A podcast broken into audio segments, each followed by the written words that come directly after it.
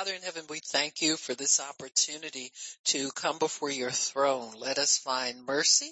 Let us find grace to help us in our time of need. And we do need you. We confess that.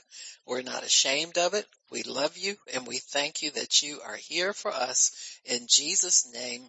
Amen and praise God. Amen, amen, amen again. So we're going to continue talking about spoiling the strong man. That's what we want to focus on today and continue to release revelation to people and how to uh, understand God and how to do the things that are related to the work of the ministry.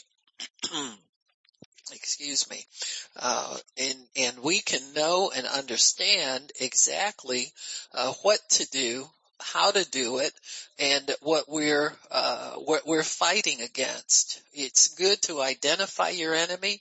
It's good to know strategies to combat the em- enemy, not just to hold your ground, but to win to overtake.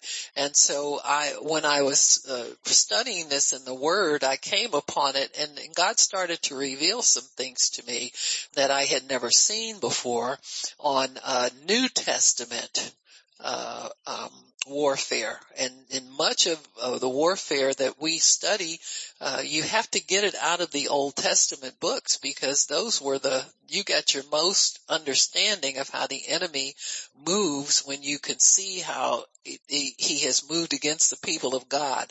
What did they do and, and how did the enemy get a stronghold? How did he get a foothold? What did they do to get out of it? How did God deliver his people?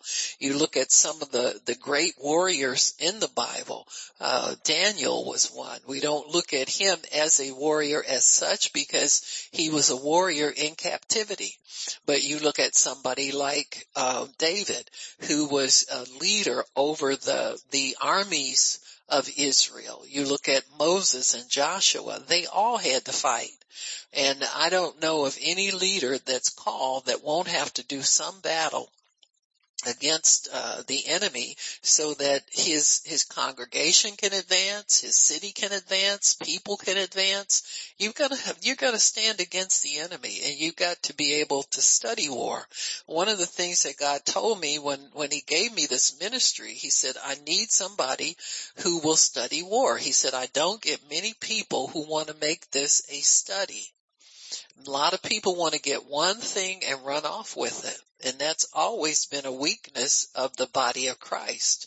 It's like when we have people that we trust with our military protect our, our citizens in this nation, these people have dedicated their lives to the military service and they study it every day. They have to go out and practice and demonstrate proficiency in all of these areas. They have to know um, now they're they're into cyber warfare. You know how people are getting an advantage and spying on us through the internet. All that kind of stuff. It's ongoing. It never changes and it never stops. And so I think what we need to do as watchmen and people who pray especially have to be open to understanding greater things in God, getting divine revelation, getting understanding of revelation. And so God began to show me how Jesus had to fight the strong man when he was here on earth and he began to, when he would talk to, uh, uh, people about that, he, he understood warfare. He understood the structure in the demonic realm. He understood his position. He had to take a different view of it because now he was in a human body. So he's in human form. And so everything that he did, he couldn't use anything that was illegal for, for a human to use against the devil. You got what I'm saying? When he fought the devil, uh, when he went up into the wilderness, when, when God, uh, the Holy Spirit was anointing him, uh, he fought him with it is written. He didn't try to come up with anything new and he didn't say, now look devil, I'm your boss. You know who I am. I used to run you and I chased you out. He didn't, he didn't pull rank on him and didn't come at him in anything other than a human being who was here on earth and he had to use whatever strategy the father gave him. So he was under the father's direction The Holy Spirit was his, his agent of help, just like he is with us. So everything that he did, we can do. He said that. He said that greater works you will do. When he released the, the disciples to, to minister, he gave them, the Bible says, power over unclean spirits and over all the power of the enemy to, and he told them, he gave them instructions, he commanded them to go forth, preach the gospel, uh, and, and cast out devils, raise the dead, heal the sick, freely you have received, freely give. And we're under the same mandate if you'll stay with God and, and I tell people, I said, just stay with God and learn everything he's given you to learn. There's so much to learn. We don't ever have it all, but you, you can use the level that you have, just like the disciples did. They walked in authority in the level that they had and they have faith for. What did Jesus tell them every time he caught them getting over in the natural? He would rebuke, where's your faith? How did why did you not, why did, where, uh, why do you not believe? Where, how come you're not using your faith? See, he always admonished them to stay in the spirit, stay in the spirit of faith, quit getting scared, jumping out and acting like flesh and blood human beings. You got, there's more to you than that. And so we need to understand that as Christians. There's more to us than that, but we're limited to the amount of knowledge that we have, amount of understanding. How do you get more knowledge, understanding? By using what you got consistently, being consistent, using what you have. It's never a question of how much faith, it's whether you are using the amount that you have or not. Amen. So God's looking for faith all the time and he wants us all the time to be in faith and, and to use our faith. And so when we talk about uh, um, spoiling the strong man, that means to take from him what he has command over. It means to take away from him what he has command over. So when you spoil something, that means that you go and get everything that's valuable that they have been holding. Now you need to understand the devil's not entitled to hold anything. He, he doesn't, he never created anything. He's a trespasser. He's a thief and he's a liar. And so it's up to the church to arrest him, to call him on that and to stop him and to take back what he's been holding. Amen. That's the church's job. It's not God's job. God's done everything he's gonna do. That's the church's job to enforce the laws of Calvary. Just like you can't get somebody else to come and use their faith to heal you. Now you might be able to, to get an anointing if they carry an anointing, but your faith has to open the door for that anointing to come into your body to touch you and to heal you. You only get what you, what you have faith for what you ask for. And so uh, you need to be in faith all the time. Uh, whenever you're in assembly of God's people, expect God to, to touch your body. If your body needs touching, expect Him to heal you. Expect just like people come in and they want to get a word from God about their, their bills or if they're facing some shortage in their money or something. You know, you want to get an encouraging word that's going to get you over into the next realm. Amen. And, and you need to keep your faith out for everything you need. That's how people get healed at some of these meetings. You know, they just are believing God for it. God, I need that. I've been studying the word. I've been confessing the word. I've been saying I'm healed. I'm, I want that now. And so you need to make a covenant with God. God, every time I come into a, in a meeting, I want healing. I want to be healed. I want my body to function normally. I want, and just put it out there. Keep it out there. Don't ever pull your faith back from being active to receive the things that you need.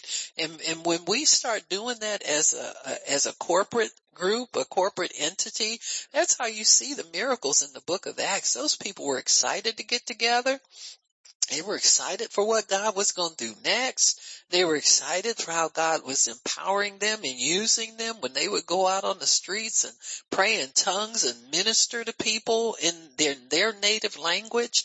That was how they lived. They lived for that excitement every day. And they said they had church every day. You know, the reason sometimes we don't get as much is that we don't take God with us home.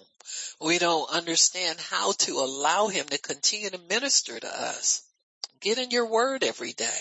You know, listen to some of the, the great sermons that there's these things are free. You know, I'm shocked sometimes. I'll ask people in this ministry, did you read my, my post tonight on Facebook? No, I didn't get a chance to. Yet they always need something. They're always upset about something, always mad at somebody. You got me? And there's so much available. And so God's holding us accountable. You know, we may think it's, you know, well, you know, it's, I get you, get out, when I get around to it, I do some of that and some of that, but he's holding you accountable for, for your salvation. That's part of working out your salvation. Amen with fear and trembling because he's holding us accountable for stuff. You know, there's a lot more we can be doing for God if we just stay focused on what he's up to. What's, what's he doing? Amen. Instead of what we're, we always want to be booked up for something. You know, I gotta go do this. I gotta go do, you don't have to do nothing. Did you know that?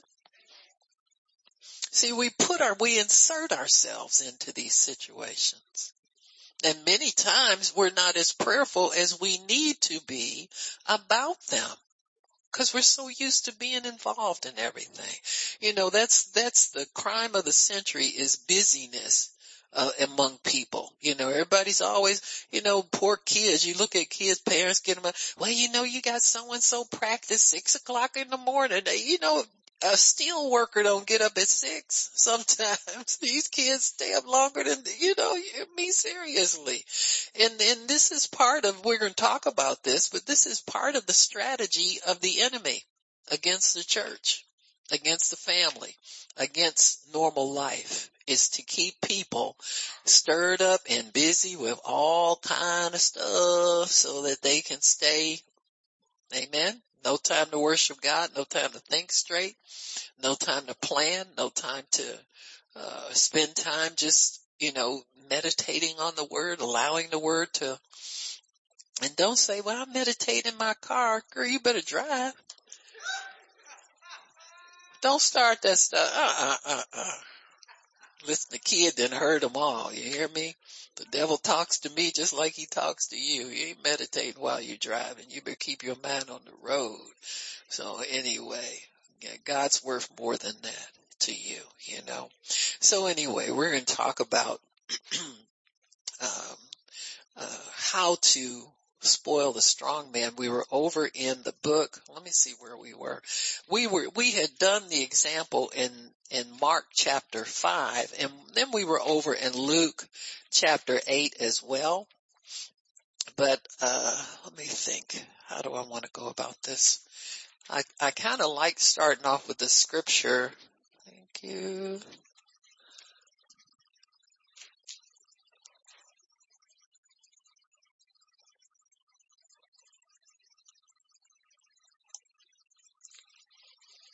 Trying to think if this is the one I wanted. I think it's Matthew. Let me check it first before I go blabbing.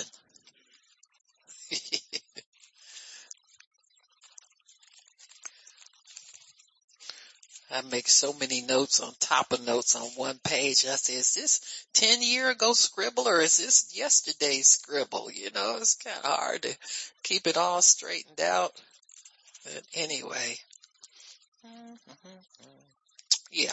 Go over to Matthew chapter 12 and we'll see this was a principle that Jesus taught that if, if you didn't really pick up that he was talking about a warfare strategy, you wouldn't see it as that. You know, cause everything we see Jesus do, we think, oh wow, Jesus did that. You know, you, have you ever just read the Bible and saw he did stuff and you, you never saw yourself doing it because it's Jesus. Now see, I'm guilty of that. And, and it's like, oh, that's wonderful. That's good.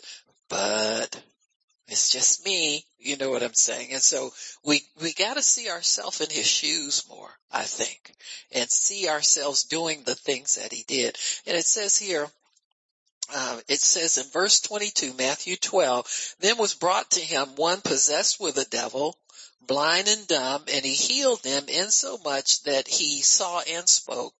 And all the people were amazed and said, is this not the son of David? Now here they go, taking away from him, you know, or, uh, putting a wrong value on what he's doing. Jesus is trying to demonstrate that man has authority over the devil. That's all he's getting across here. And he is a man anointed by God for sure, but there have been others and there will be more. You got me? And so he says here, and all the people were amazed and saying, and, and many times when, when the, God uses you to do something, uh, that takes his power, people watching you that claim to know you will try and put you down. Uh, that is just so, oh, she thinks she knows somebody. Yeah, yeah, yeah, yeah. Yeah, this is very common. Very common. People just don't respect or that jealousy will grab them and they don't know how to respond to that. You know, when jealousy grabs you, a good rule of thumb is keep your mouth shut. And nobody, nobody knows what's going on. Don't, don't be so quick to blurt the first thing. When the Pharisees heard it, they said, oh, he's casting out devils by the prince of the devils. You got me? Now they think they sound intelligent because Beelzebub, we know his name. That's who he working for. You ever have people that just like to name drop all the time and don't know nothing about nothing? That's what they do. Oh, dumb religious devils. And see, they, they know that cause they work for him. Amen. So they're doing nothing but projecting them onto him what they do. And Jesus knew their thoughts. Amen. By the Holy Ghost. He, he listened to God all the time. And he said to them, every kingdom divided against itself is brought to desolation. Stupid. You know, I would have said that, but you know, that's just me. But anyway, and every city or house divided against itself shall not stand. And if Satan casts out Satan, his kingdom is divided. Now what sense does he say? Even the devil ain't that stupid.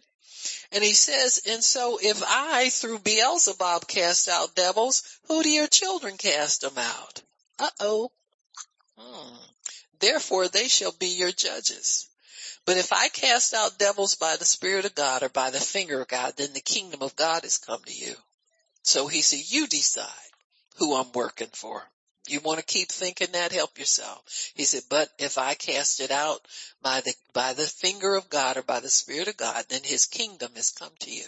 So this is how the kingdom comes. By us defeating the enemy taking authority over him, binding him, casting him out, making him vacate, making him leave. Amen. Well, where does he go? None of your business. That's nothing for you to worry. About. It says believers will do what to devils?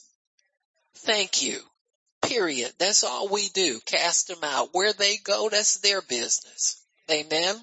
He says, or else how can one enter into a strong man's house. Now this is the part that's important for us. It's all important, but this is the principle you want to get down. How can you go in? In other words, how can you get these uh, transvestite reading uh, story time people out of your kid's school? This is what you want to relate it to. How do you get these drunks and, and drug addicts out of your apartment building where you trying to live? This is what you need. This is where you live. See, the devil is, is, is assaulting all of us on some level. How do you get your, your children and grandchildren to run with the right company? And quit running with these wayward kids that they're so fascinated, mesmerized by them. How do you get that hypnosis out of your child? This is where you live. Amen. He says, how can you take from the devil what he's stolen and spoil his goods? In other words, take away from him. The word spoil means to seize and take away from. take away his goods, except you first bind the strong man. You have to decommission him. You have to make him stop doing what he's doing. When you bind him, you bring him to a halt. You make his activity stop. Amen. And once you tie him up and make his activity stop, then you can go and take whatever he's got and take it and keep taking it and don't stop. Amen. Make it a, a lifestyle. Always walk in the power of God. Walk in authority. Don't play around. Don't get curious about the devil. He's the same devil he's always been. That's not your job to get curious. Your job is to stop him. Once you identify him, stop him. Amen. And you do these things by unction. You don't guess at if it's the devil or not. You should know by the Holy Ghost. Amen. And it says, he that is not with me is against me. So he's telling the Pharisees, if y'all ain't with me, you against me. And he that gathers not with me scatters. Wherefore I say to you, all manner of sin and blasphemy shall be forgiven unto men, but blasphemy, just be careful attributing the power of God to the devil. Don't cross that line. Amen. If you don't know what it is, just admit you, and you don't. If you're that crazy to want to say somebody who's doing good for God is using the devil's power, just keep your mouth shut, okay? Just don't say anything. Cause you don't have to make a judgment about everything. You let some stuff go until God tells you something. So that's, that's when you can make your judgment. And so this is what Jesus was here for. The Bible says he came to destroy the works of the devil. And this is part of his mission and part of his ministry. But he gives here, if the Pharisees will listen, and his disciples are always listening, he's giving them keys to how to fight the devil, and that is to bind the strong man. Amen. You have to keep him under authority. You can never just watch him do stuff and say, well, it's not so bad. Stop judging things like that. Anything that's not godly is bad, folks. It's, it, it might, might be a seed bad now. The whole fruit of it hasn't come through. If you see a little bit, it's just like if you see a, if you plant some plants, you see a little bit of green shooting up, you say, ooh, my, my tomatoes is growing. And it's just a little teeny green thing sticking up out of mostly black dirt. And you see that little, you get excited about that because you know that there's more coming. And this is the way it is about the, Satan's kingdom. When you see him doing a little bit of stuff, stop it when it's a little thing cause there's more coming. If you don't put a stop to this stuff, there's more coming. See, people relax too much on these things because they don't look like they're that much problem. You know what kingdom it's from. If it's a little devil, how big you want the devil to get before you think he's a problem? Amen. So you know there's more coming. So stop it when it's a small thing. That's what the devil does to our stuff. He, it's nothing for him to, he, he'll kill babies to stop the move of God from coming. That's why abortion's been legalized around the world. To stop the move of God. The devil knows what's coming. And, and the minute God starts getting more people praying in tongues and praying for the sick, you better know he's making a move on stopping it. If he can stop babies from being born, he says more people in the image of God, I can kill God's image before it even gets here. So he's stopping it before God can convert people, before God's mercy can hit your house, that kind of stuff. He'll do that. And so we, we just have to be on our watch. All, you know, be alert to these things. And not be letting stuff just, you know, shrug your shoulder. That ain't that important. How do you know? You know, who made you the head of the church? So we have to do these things. You have, this is what it means to watch and pray. You gotta see and stop things before they get big. You want a devil to get big before you fight it? You got me? You know, you'll see parents. I know you, those of you who are good Christian parents, you'll see parents, the kids, a little kid will come and hit them on, hit mom on the lap and all that. And they just, oh, go away. You better you better take, that's a devil, honey, and that demon get bigger and bigger. You don't let your children disrespect, not you and not anybody else. Let them slap people, hit on people. You know, cause they'll be the kid that, that some bully will get a hold of, they go to hitting the wrong person and they'll get decked. So you want to stop that while you you love your child. You don't want the wrong person to have to put a stop to that. But the devil's setting it up see, for something worse. And so we have to know, don't let certain things go on and cross the line. You gotta, you gotta discipline your children. You gotta raise them. You know, the Bible says, if, you know, if you, if you, uh, exercise the rod, you won't kill them. Amen. You may want to, but you won't. God will stop that from happening. Amen. If you're disciplining your child, people let kids get away from too much, with too much. Now we got kids living at 50 years old, still living in mama's basement playing Nintendo. You know, that's how that gets started. Everything's cute. And so we have to, to understand when God is, is calling us. You know, you gotta discern these things and, and know, uh-uh, you don't, don't cross the line like that. You don't do that. You don't let them get cute and want to talk back and talk smart. You put a stop to that. Amen. Because that's one way to get them on people's wrong side. You have one of those kids that nobody likes and you see this cause they talk back to everybody, just mean little bratty kids. You don't want that to go on. And see, that's how the devil first presents himself. Something that's kind of cute, you know, you can, it ain't that bad. It's bad. Amen. Stop it when it's small. Amen. You won't have to wrestle with it when it's big and it won't overtake your child. Amen. So, so Jesus here is, uh, uh, wanting us, he's admonishing us to stay focused, fight the strong man. That's your position. That's always your position is to bind him and not allow him to do what he wants to do. That's what binding really means.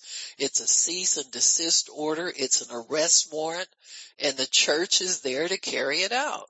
The Bible says that we are to execute the written judgments. Amen.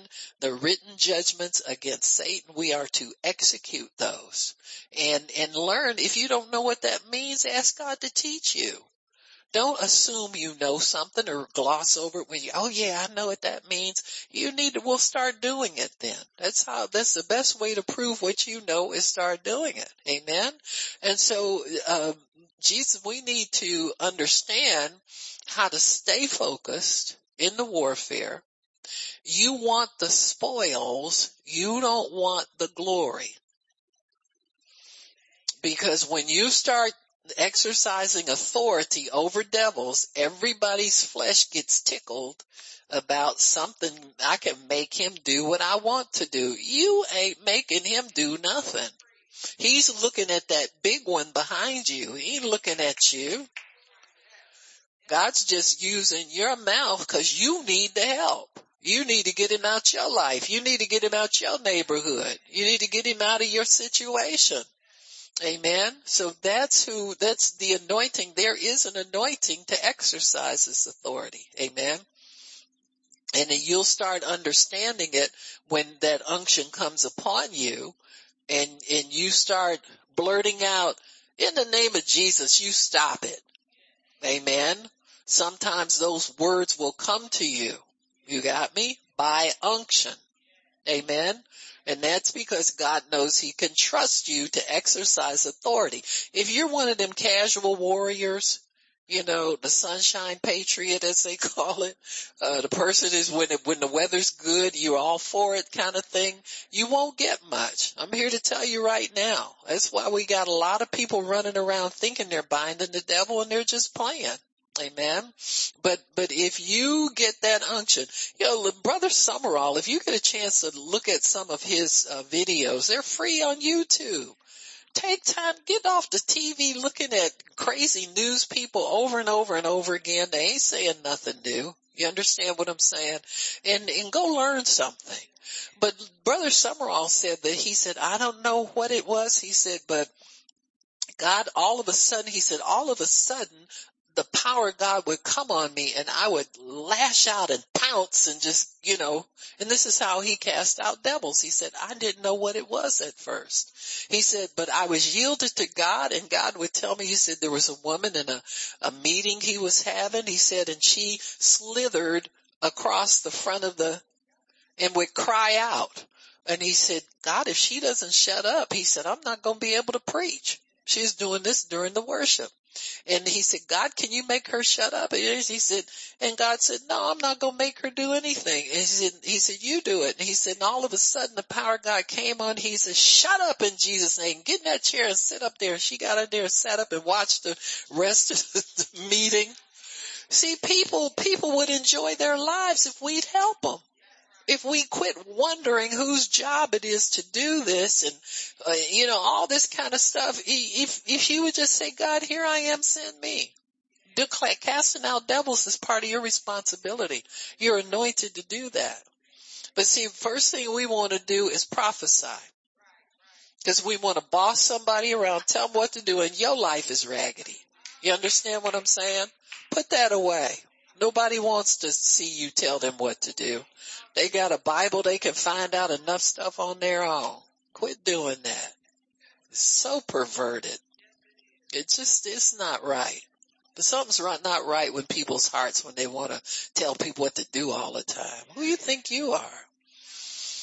So anyway, he, Jesus wants us to stay focused when you're in the spirit and God's anointing is on you, you stay focused on what he's showing you to do under that anointing. Be so quick to jump out and say how much fun it is. Look, at them devils. I mean, yeah. You know, I learned a lot when I was in nursing. I worked in healthcare for, you know, maybe like 10 years or so before I was called to the ministry and, and I can remember so well when, when you were in the presence of patients, you would see a lot of things that would make you want to just drop your mouth open and say, you know, there were some horrendous things that you would experience them, but there was something in you that you held yourself together. You kept a smile on your face. You were pleasant to the patient. You were encouraging to them. You did what you needed to do and around other healthcare workers. You kept it together. And then when you got finished with your job and you got a break and you could sit down in the lounge or something like that, you say, you got a cigarette? You, you, know oh, I can't believe it. I ah, you vent, you let that stuff go. You, you hold it in for a season and you let it go at the appropriate time. And when you work for God, it's the same thing. You'll have an opportunity, I say light up nothing, but I'm saying that, you know, after you're through something and the anointing kind of wears off and you get a little more sober and you say, God, what was that? How did that happen? When did, uh, you, you have your, your understanding, your teaching then comes when you get to understand just what you've been through. Don't pat yourself on the back and talk about what a good girl I am and look at what I did and all that. No, you say God, all glory goes to you, but you need to give me to understand how this happened, what happened here and how did this, you understand well, what's my part? God, that really took me for a loop. That, that shocked me a little bit, but God, you know, I'm good now, you know, or get me good. I ain't good now, whatever. And just allow God to help you and teach you. Holy Spirit's your teacher. He's your friend. He's your advocate. He wants you to be successful at what you're doing. Amen. So, so here we, um, uh, uh, want to understand what the strong man's doing, you need to know that every strong man, now this is how Satan's army is regimented. He has a structure. He has, uh, uh, authority works the same way in both kingdoms. Uh, he has a strong man, then he has lesser demons under that strong man. They have lesser demons under them.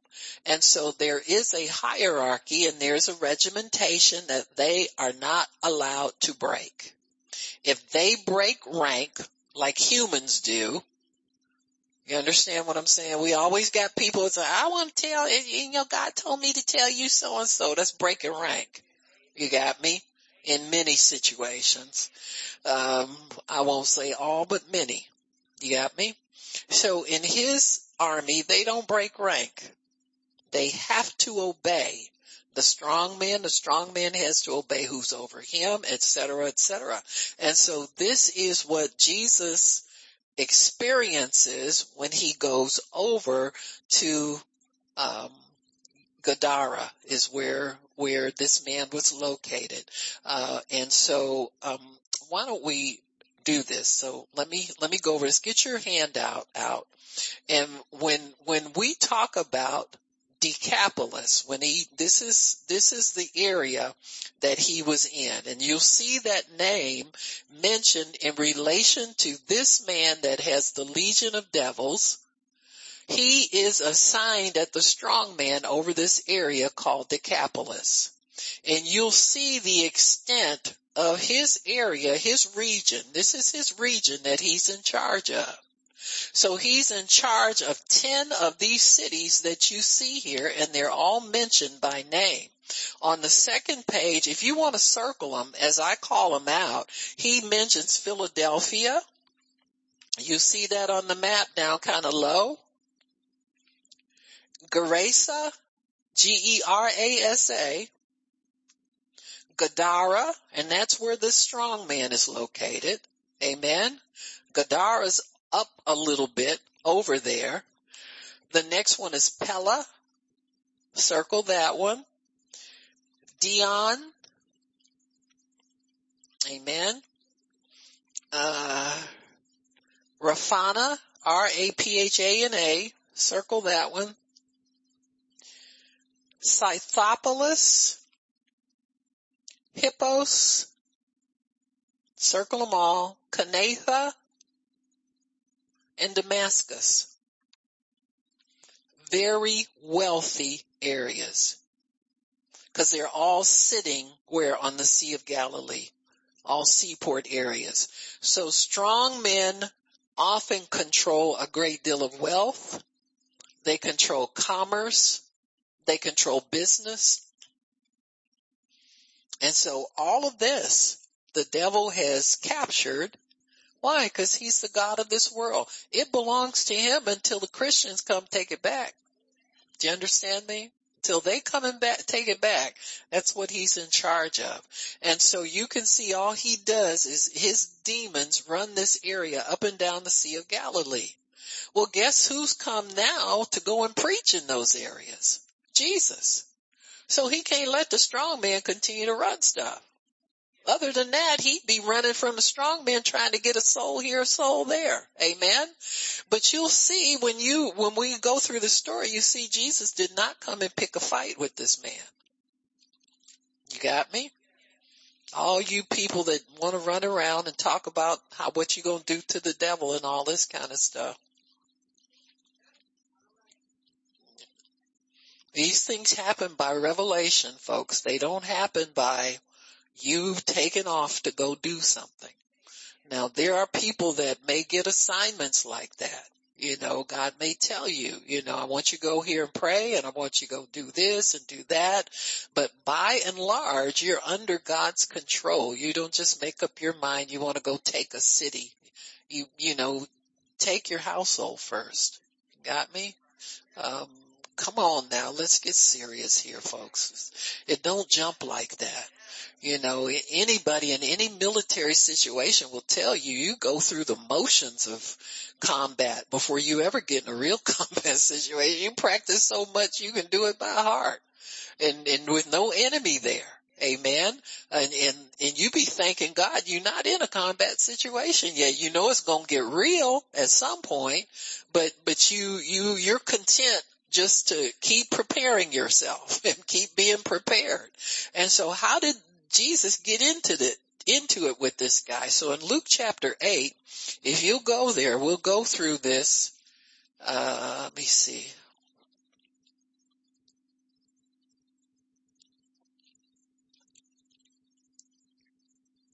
Okay. Uh, we'll start in verse 26 and they arrived at the country of the Gadarenes. So they're on the Sea of Galilee. This is just after he calmed the storm. I think this one was he, he was sleeping on the boat and they got mad at him. He asked them where their faith was. And so they're gonna, they're gonna use it in a minute, but you can see most of this, you don't, you don't see the disciples saying much of anything in this situation. Amen. Cause, and they need to just take notes, shut up and, and be scarce because they're about to learn something about how to take authority over the strong man. It said they arrived at the country of the Gadarenes, which is over against Galilee. And when they went forth to land, there met him out of the city a certain man which had devils a long time. He wore no clothes. He didn't live in a house. He just li- lived in the graveyards. He was either a grave robber he was either a, a cannibal uh, or um, what they call necrophilic philiac or something, but any dark place where where people can can be when they're uh, uh, consumed by the devil. This man was a victim of the devil. Who knows how he got in as bad a shape as he's in? but there he is and, and he needs help. But it says here, Jesus did not go to him. He came to Jesus. And this is important to know because whenever you are approached by the devil, God already has given you victory. He jumped you. You didn't go looking for him. You don't go looking for devils. You got me? Any encounter you have with them is because they get aggressive against you. Now why did he approach Jesus? It's the anointing that will alert them that there's somebody there that is a real threat to them. And I mean a real threat these, you know, there are probably a lot of people walking around. His disciples are there. There's, there's people, there's other 70 that he had not called. There are people who have testimonies about their healing and so forth. This is kind of a little bit small area that they're in and you see there's, there's areas like Capernaum where he's gonna go next to preach. So Jesus has been in these, all these areas and he's been ministering. Well, the strong man is now he's threatened because he's heard about Jesus. He knows who he is and he's pretty much there waiting for him to challenge him because this is what I don't care what you say about the devil. He's consistent and he's on the job. Now this, this demon may sense that he's no match for Jesus, but if he can talk him out of doing something to him, he's going to do it. And this is how they operate. They, they will find the person who is anointed to do something to them. Now, if that's not you, don't worry about it. And don't try to be that person if God hasn't assigned you to do that. And don't get upset if devils don't manifest in front of you. Don't, don't, I mean, just don't let it bug you one little bit. But there are people that is their job. That is a calling for some people. Amen. And so you got to understand what you're calling. And prophets and apostles, if they'll walk in what God gives them, are always called to challenge a strong man. Most of them don't do it. Most of them never grow to the level where they take on that anointing and use it. That's why the Lord called this ministry. He told me when we started, he said, I can't get many people to study war. He said they get two or three names and want to go take a city. He said, and they never recover some of them. He told me that. He said, and I want you, if you're going to do this, you got to commit to stay and study and do what I tell you to do. And I've tried to be faithful over that for, for 35 years now. But you got to stay in that place. And I don't go around bluffing. I don't go, around going for bad. I don't go around trying to make people feel uncomfortable or look at me and I don't, uh I don't go there. That's stupid. It's not my power. It's his. And like I say, the first time I, I had to cast out a devil, I was at a, a women's meeting and I wanted to have coffee and have a nice time just like the rest of the ladies. But this woman started foaming at the mouth sitting right across a table from me. I go let her take over the meeting. You know, just something in you says, hey, yeah, now wait a minute. And so I just told her, I said, sister, let me pray for you. And I went over laid hands on her and another lady there knew what was going on. She started praying in the spirit. And you know, people, God will, will alert people that know what's going on. And she was smart enough to pray in the Holy Ghost. And so we, we prayed for that lady and she got peaceful. She calmed down. She felt a little self-conscious, but she was able to enjoy the rest of the meeting. Amen. But she didn't mean to manifest. She wanted to come in there and have a nice time like everybody else. But that was her day for deliverance. I'd rather get delivered than to sit there and drink tea with everybody and not be bothered by anything. But so the, you can't let these things, there's an unction in you that puts a stop to these things and delivers people. People need to be delivered, folks. So anyway, that's your job. That's our job. And now you're part of it in a corporate setting. You got me? Because when you come in here and pray, we pray corporately. So you have your portion to do. So just stay with your portion and do your part. But don't get excited have demons uh, calling your name and talking about you. Do you understand what I'm saying? Just, just stay normal as much as possible. If you are normal, stay normal. Amen. So anyway, he, he, he, he's, he's approaching Jesus. And this is how they do. They bluff, they get aggressive, and some people, they can manipulate them out of doing what they're come to do. Do you understand? Their tactics work on human flesh. That's why you gotta stay in the spirit when you work for God. You can't be, you know, wishy-washy and fleshy and, you know, devils will try to flatter you. You can't let, you gotta be beyond flattery folks. You know, you gotta stay with, you know, you know, you tell, you're polite to people, thank you, appreciate it, and keep it moving. You got me? So don't let your flesh get accustomed to sucking up, you know, accolades and stuff. Just, just stay normal before God. Amen. So, so the strong man operates this way. He's assigned a territory by the one who's over him. So there's somebody over this legion guy and they are very regimented. They possibly they get punished when they don't hold on to their territory. They, these demons do, not the people, the demons. Amen. So they, the Bible says they go into dry places and they're restless. So they're restless to get back into somebody, into a human, into an animal, anybody, so they, they can stay in that region where they've been assigned to. Their whole goal is to not give up those souls that they're holding on to. Amen. And trust me, if the leaders got a legion of them, everybody in that place has got a bunch of them. So these are demonized people. They go on with a normal life like you and me, but they, they worship pagan gods. They do blood rituals they they they're they're exercising demonic power. This is what goes on when there's no God there. And so Jesus is the first one who's showing up with an anointing to set these captives free. That's what he's about all the time is setting people free. And so all of these, these demons are under his control and jurisdiction. And so this, this strong man is really a dictator over this area. And that'll give you an understanding of who the strong man is in certain areas in, in our, in your life, in your, your world. Amen. Anytime somebody wants to control you, that's demonic. Amen. Jesus came to set captives free.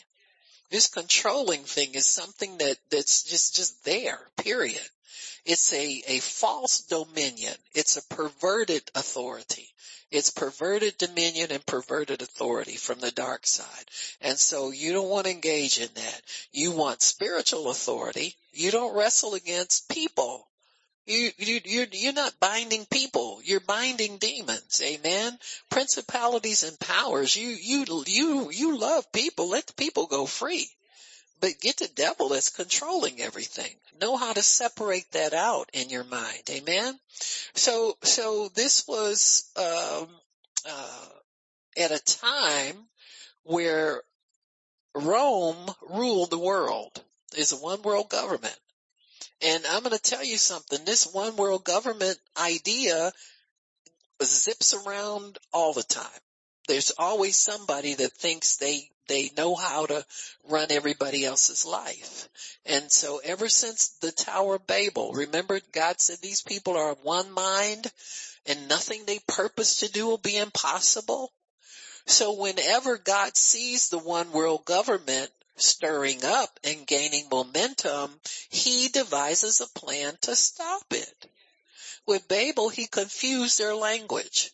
And in confusion, they had to stop or they'd have been—they'd been running heaven. The devil wants to do that. He thinks he's so delirious and deranged, he thinks he can run anything. And so they wanted to run God out of heaven. I guess the devil said, you threw me out. I'm going to get back up there again. I'm going to use your people, people made in your image to do it. Amen. And so we, we want to be careful about that and learn how to recognize these things. You see these people, now I'm not telling you this is what's going on, but there are people who have always been cautious about organizations like the United Nations that wants to pull all the governments of the world together under one umbrella. Now that should set off some warning bells in a Christian's mind. You understand what I'm saying? Because here we go with the one world government again. Amen. And we have had uh, presidents in this country who have been talking about one world rule kinder, gentler society. They think it's going to be wonderful. Now we've got people who are, are billionaires and millionaires. It used to be, you know, the Carnegies and the Mellons and the Rockefellers, they used to give their money to charity. They make way too much money. They say, I'm going to give part of this and let's build some hospitals. Let's do cancer research. Let's do the, no, these people now want to do research on putting human chips, computer chips into humans and making a better human being now. And they're looking for subjects they can get involved in it, folks. Trust me. And so we always have to fight this strong man. You always have to fight. Look at what Hitler did one world government again. You're going to find some crazy idiot that thinks he's smart enough to run the world. I don't care what age you live in. And when the Lord comes back, he's going to be fighting who? The Antichrist, the head of the one world government. And so these are things you gotta keep in mind, folks. This is our fight. You know, you're not here just, oh well, I just, you know, want to have a family, want to have, yeah, if you live that long, the devil don't start running stuff before they get grown. Every generation has its own warfare, folks, and we've got to be grooming another generation to keep their minds focused on God. You know, you've got to teach this to your children and your grandchildren. Amen. I remember a, a friend that I hadn't seen her in a while and I asked her, I said, how you been doing? What you been up to? And she was just chatting and chitting and she was saying, yeah, she said, I got a little granddaughter now. She said, uh, we were watching TV one morning and, and somebody said something on there. She went up to the screen. She said, she was just two. She said, I puke you, Satan, in the name of Jesus puke you. Amen. And so, you know, hopefully she's holding on to it. I believe she is. You know, if they start that young, you gotta, you know, get that stronger in them. Amen. Just make it a normal part of how they live. Don't make a big deal out of it. Amen. But, but allow your children to know what side to be on. Come on over here on the Lord's side. It's better over here. Amen. So, so anyway, we've, we've got to watch these dictatorships. Part of what, and Rome was known for this. They had endless wars. They were a military government. You saw Roman soldiers everywhere. They were extremely regimented and very disciplined. If they lost a prisoner that was under their watch, they died.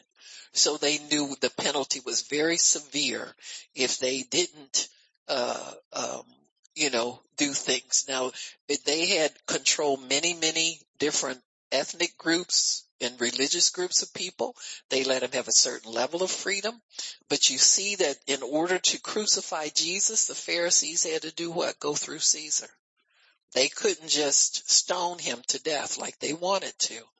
They had to go through Caesar to get him executed. You got me? And everything went through Caesar. And so, so they had a saying, all roads lead to Rome. They, they had built up this system of roads. They really ran everything. And guess who showed up in the middle of it? Amen. Jesus showed up. He had to put a stop to it. They don't have that authority. God's the only one who, hello? He, and you don't have to worry. You don't have to sweat nothing, honey. He takes care of his own business. You know, you can be a part of it. You can say, God, when you need something, choose me. I work for you. Always sign up to work for God. Amen. But trust me, he's got a plan. He don't need to share it with anyone. He decides he's had enough of it all, he pushes a button and he moves. You got me? And so, and he'll use human beings. He, he always uses human beings. He'll use governments that want to do the right thing. Amen. But he's still in charge. Amen. He's still in charge. All right. So, um, so we need to understand the power of the strong man uh, what he wants to do, how he approaches those who have an anointing to take him out. Amen. And all anointings are not the same. You know it and I know it. You can't just walk up and do anything you want to do under God's power. You're assigned what to do. And so if, if he sees somebody who he feels is a threat to him, just like he tempted Jesus in the wilderness, why? Because he knew Jesus was a threat to him. Amen.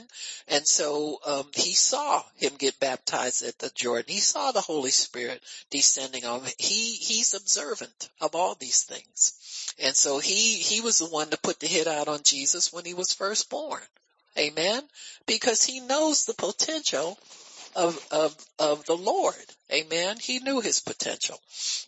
So anyway, uh, and, and to me it was uh, like a, um, a bait thing, you know, where Jesus kept evading death, evading death, evading death. When you keep escaping from somebody, that drives them nuts. All they think about day and night is killing you now. And see, this is how Jesus was sent to the cross. When the devil saw his chance to kill him, he had him nailed down, he gave it his best shot because that was what he wanted to do. The Bible says if the, the gods of this world had known what they were doing, they never would have crucified him. But see, the devil was so delirious to put an end to Jesus. He said, Oh, I got him now. I'm going to kill him now. I can, you understand what I'm saying? And he helped his own demise by executing the King of glory. Amen people say stuff, well, uh, what happened to Rome? They were such a, a, a great, great, well, when you kill God, you ain't gonna be around for very long. You understand what I'm saying? What, what caused the fall of Rome? You know, you see books written about that. I said, well, they killed God. What you think was going to happen to them? God comes back for he gets, he said, vengeance belongs to me. So I repay everybody for what they did. So that's how he repaid us. In those, every every emperor Rome had was, was a madman. None of them had a normal mind. Normal, none of them were able to think normal. They were all sick. They were all perverts you know, we're to have to run uh, these sexual perverts out of our government people. They're, they're too high up in our government for us to be, that's, that, that scripture, righteousness exalts a nation, but sin is a reproach to any people. We need to take that to heart. You just can't sit back and, and watch these people do the stuff they do and think that's going to be okay. There was a young man who, who won an election, got a seat in Congress, and he made the mistake of letting it out, he said, he said, did you know people in this, this, uh, government have orgies? He said, somebody invited me to one. Nobody, they shut that video down, they shut him down, and they primaried him in the next election. He ain't even in Congress anymore. See, it's, it's too many up there with power folks. So when you're praying, you need to realize who's representing you and me. Get them out of there. You, you, that's a reproach to us. You never get anything much good from God at voting for people like that and supporting them. You need to know what you're supporting. So anyway, but, uh, uh, but anyway, here we have in, in, uh, where are we at? In Luke chapter 8? Yeah, okay. So here it is. This, this legion comes up to him. He's a naked man. He lives in the tombs. In, and they, the, the, the Bible says that they tried to, to tie him up and, and couldn't tie him up. So he is a strong man. See, if you don't get it when you start reading this, you need to pick up some clues here. He's strong. He's got devils. He runs this place. He runs 10 cities. We just named them all. And it says here, it says, uh, uh, when he saw Jesus, he cried out and fell down before him. And with a loud voice, he said, what have I to do with you, Jesus, son of God, the most high? Please don't torment me. They always start out begging. When they know you're stronger, when they know you're anointed, they will try to bargain with you. Don't torment me. See if they can beg you off and you go do something else for the afternoon. For he had commanded the unclean spirit to come out of him. See, Jesus had already told that thing to shut up. For oftentimes it had caught him and he was kept bound with chains and in fetters and he broke the bands and was driven out of the devil into the wilderness. So the devil would, would make him go and leave people. He lived by himself. Do you see any similarities between our homeless population? They can't live around people. Many of them, you try to put them in a decent building and they won't go. They'd rather be out on the streets. So we got a demon problem, folks. It's not a home. It's real cute to say a homeless problem. Wonder why it never gets solved.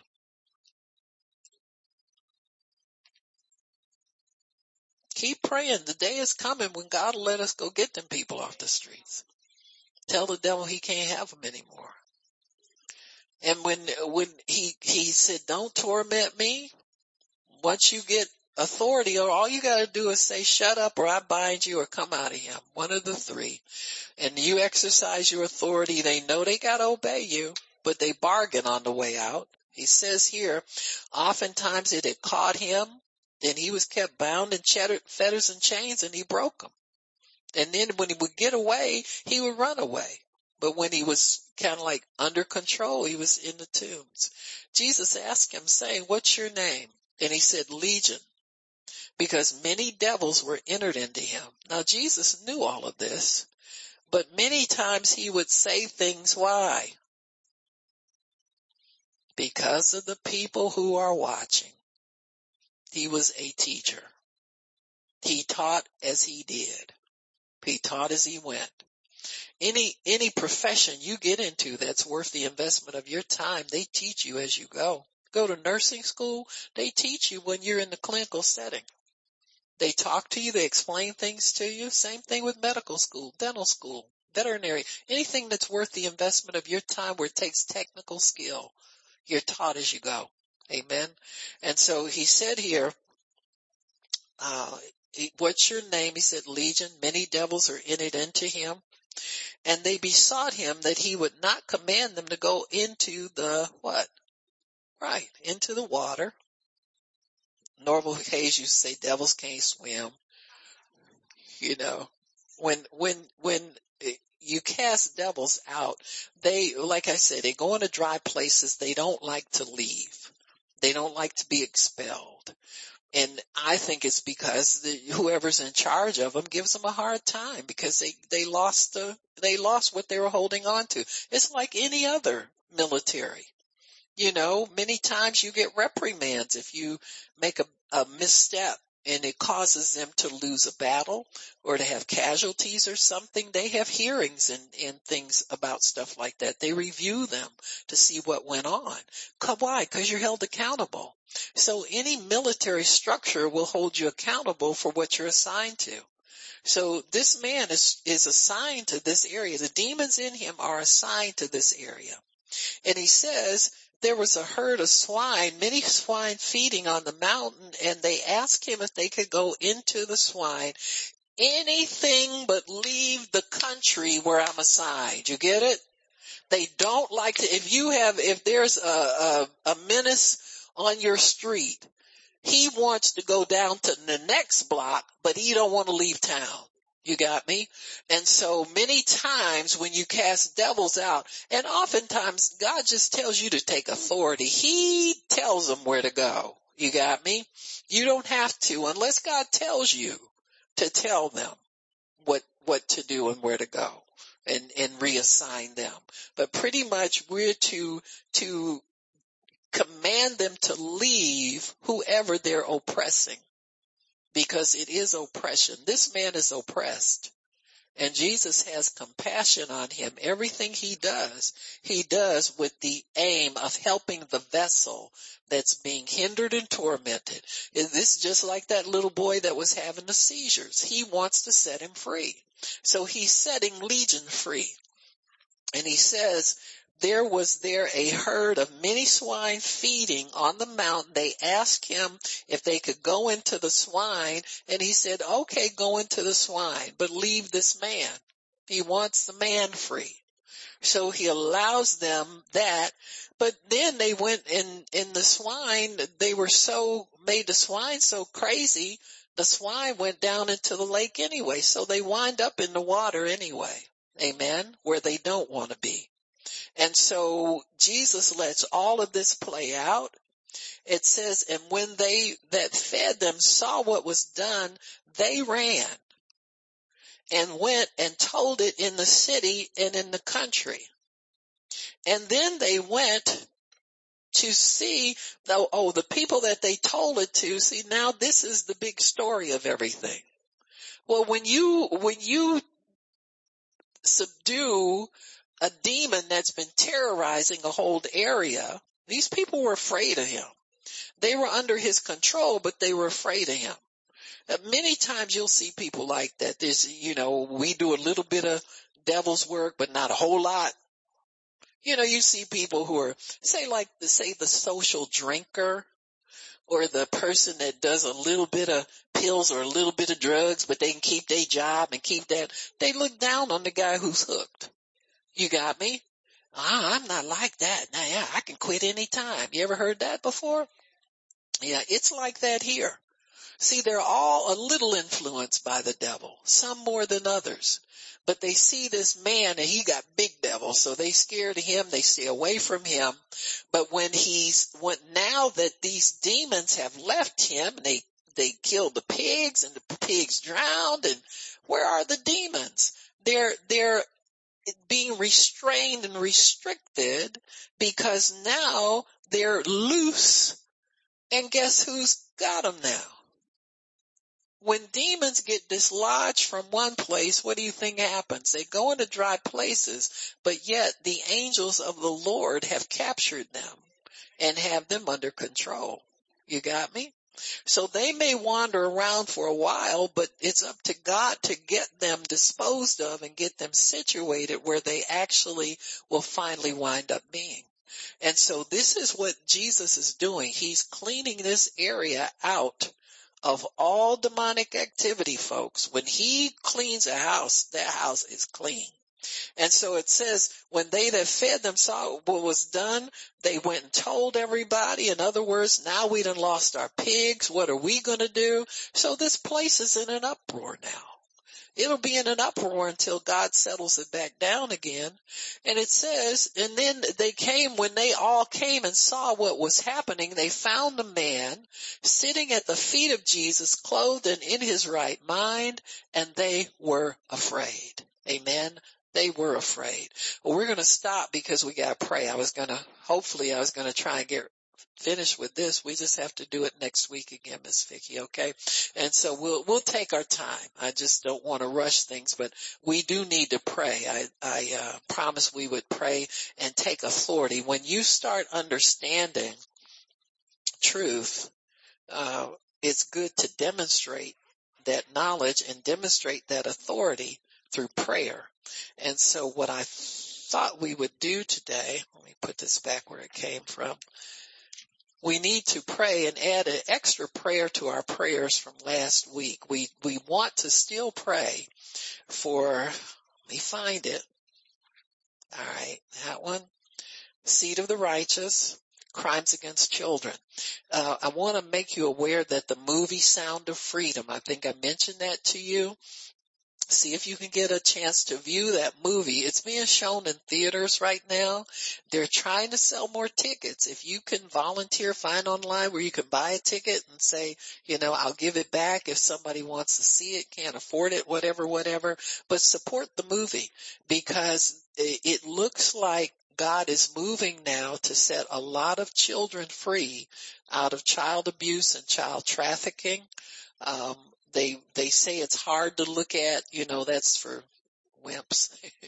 you look at worse stuff all the time. You know, we've all seen it. You know, there's stuff that comes on your television shouldn't even be on there. There's stuff you'll see on the internet. Somebody just pop a nasty picture up on your page all of a sudden. So it's not like, but it's, it's some, it's so that we can know truth and we can handle the truth. We're God's people. We can handle whatever truth is out there. And so, uh, let's support this, but definitely in prayer because I'm believing God that we're going to see a big, um, move here to stop this because it's international. Governments control it. Um, they they take money for these children. They turn their backs so nobody's watching and, and it's just, it's horrible. Uh, right now, this thing with our border, it was to get kids over here. Uh, you need to understand that. you, Oh, that, that Pastor Barb always talking about, well, she a Republican. She ain't no Democrat. You don't know what I am. I'm a child of God and don't put no kind of political handle on me. Amen.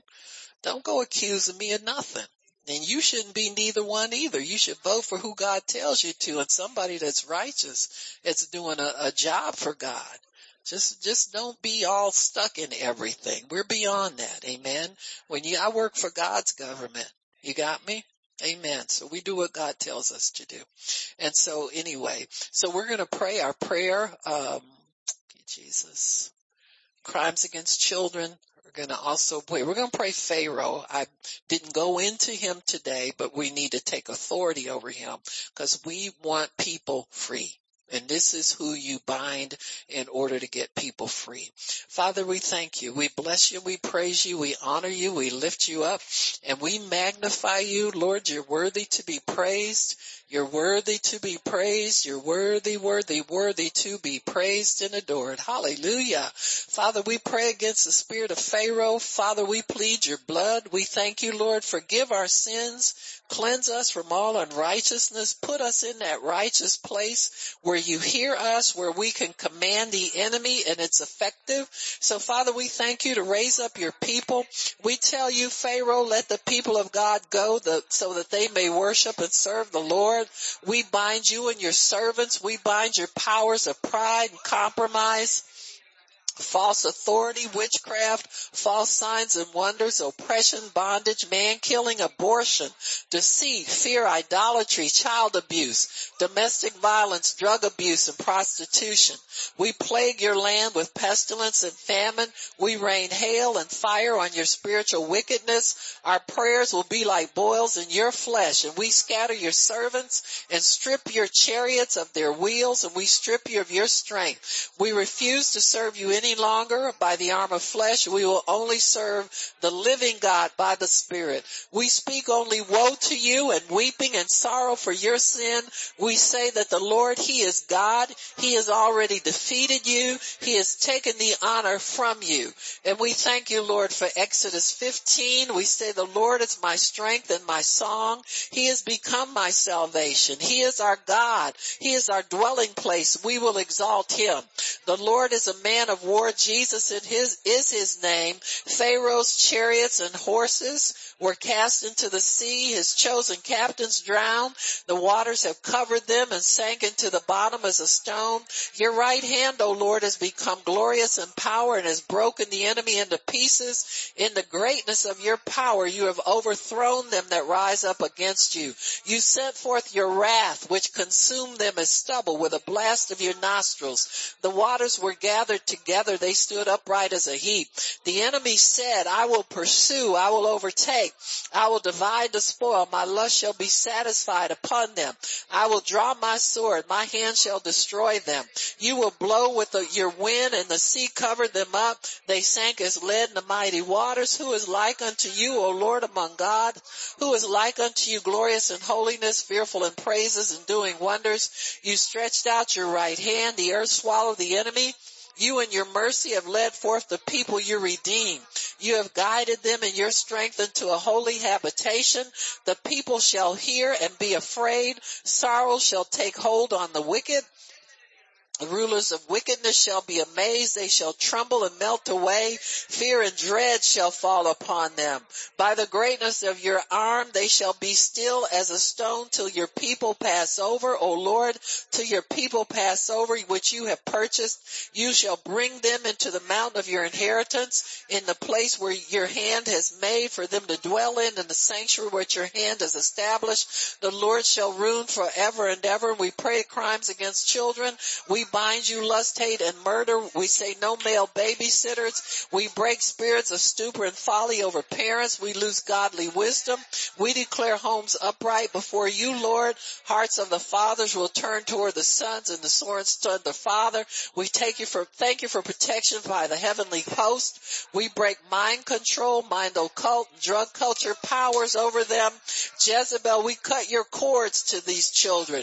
We show no pity to you as you weep for them Let the word of God not depart from the children's mouths. Children will be raised in nurture and admonition of the Lord. We break the power of witchcraft in the schools over the children in the home. We take weapons out of the home and make guns, etc., unavailable to the children. Government compel parents to be more responsible and not allow children to have access to guns. We bind strife and violence between children. We bind peer pressure to commit murder. We pray for the fruit of self-control. We break the power of gangs, make them undesirable to children. We break the power of witchcraft that allows kidnapping, rape, murder, terrorist spirits, and internet stalking. Jezebel, we bind your false family and fantasy spirits as companions for lonely or rejected children. Thank you, Lord. Fill up their loneliness with your love and make children wise as serpents and harmless as doves. And we thank you, Lord. Have the Holy Spirit draw children to Christian websites and safe places in Jesus name. Thank you, Lord, for the seed of the righteous. We thank you they shall be delivered. Thank you that God's children are not for sale. They shall not beg bread they shall hate sin and the devil will have your covenant established in their lives. They'll inherit all that we have in God and increase in your glory. They'll increase exceedingly of the kingdom of God. There shall be no end. They will possess the gates of those that hate them. They will choose life that they may live, that they shall fear and glorify you, Lord. They will be blessed, be fruitful, increase abundantly, be multiplied, wax exceedingly mighty. They will inherit the earth and be established forever. They will be mighty upon the earth. They will be delivered though hand joined in hand. They will have the Holy Spirit poured out on them.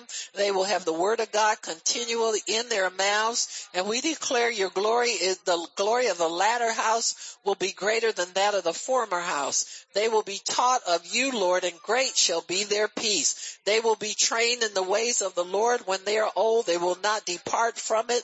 They are the heritage of the Lord. They will be filled with wisdom and have favor with God and with man, and they will honor their father and mother, that their days may be long on the earth and it will be well with them. In the name of Jesus, we thank you, Father, for it.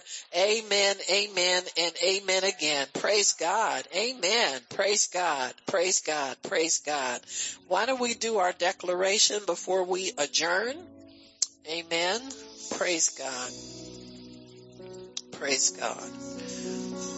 Thank you, Lord. We just want to be faithful to you, Lord. We want to be faithful to what you've assigned us to do. Father, we're not content to sit back and watch things happen, but we want you to be engaged in the warfare to the maximum. So we thank you, Lord, that you hear and answer all of our prayers, that there is an answer of peace for everything that we pray, that we, as we take authority over the enemy, that gives you permission to get involved. Now we thank you, Lord, that you are involved all, that you know your part. We know, we thank you that you've allowed us to do our part. So we thank you, Father, that these things will, will, will dissipate they will shift. We will see these prayer, prayers answered and we will see your glory in the land of the living. I don't have Rhoda. She don't have me. I can't get Rhoda. She can't get me. I don't have, you fill in the blanks.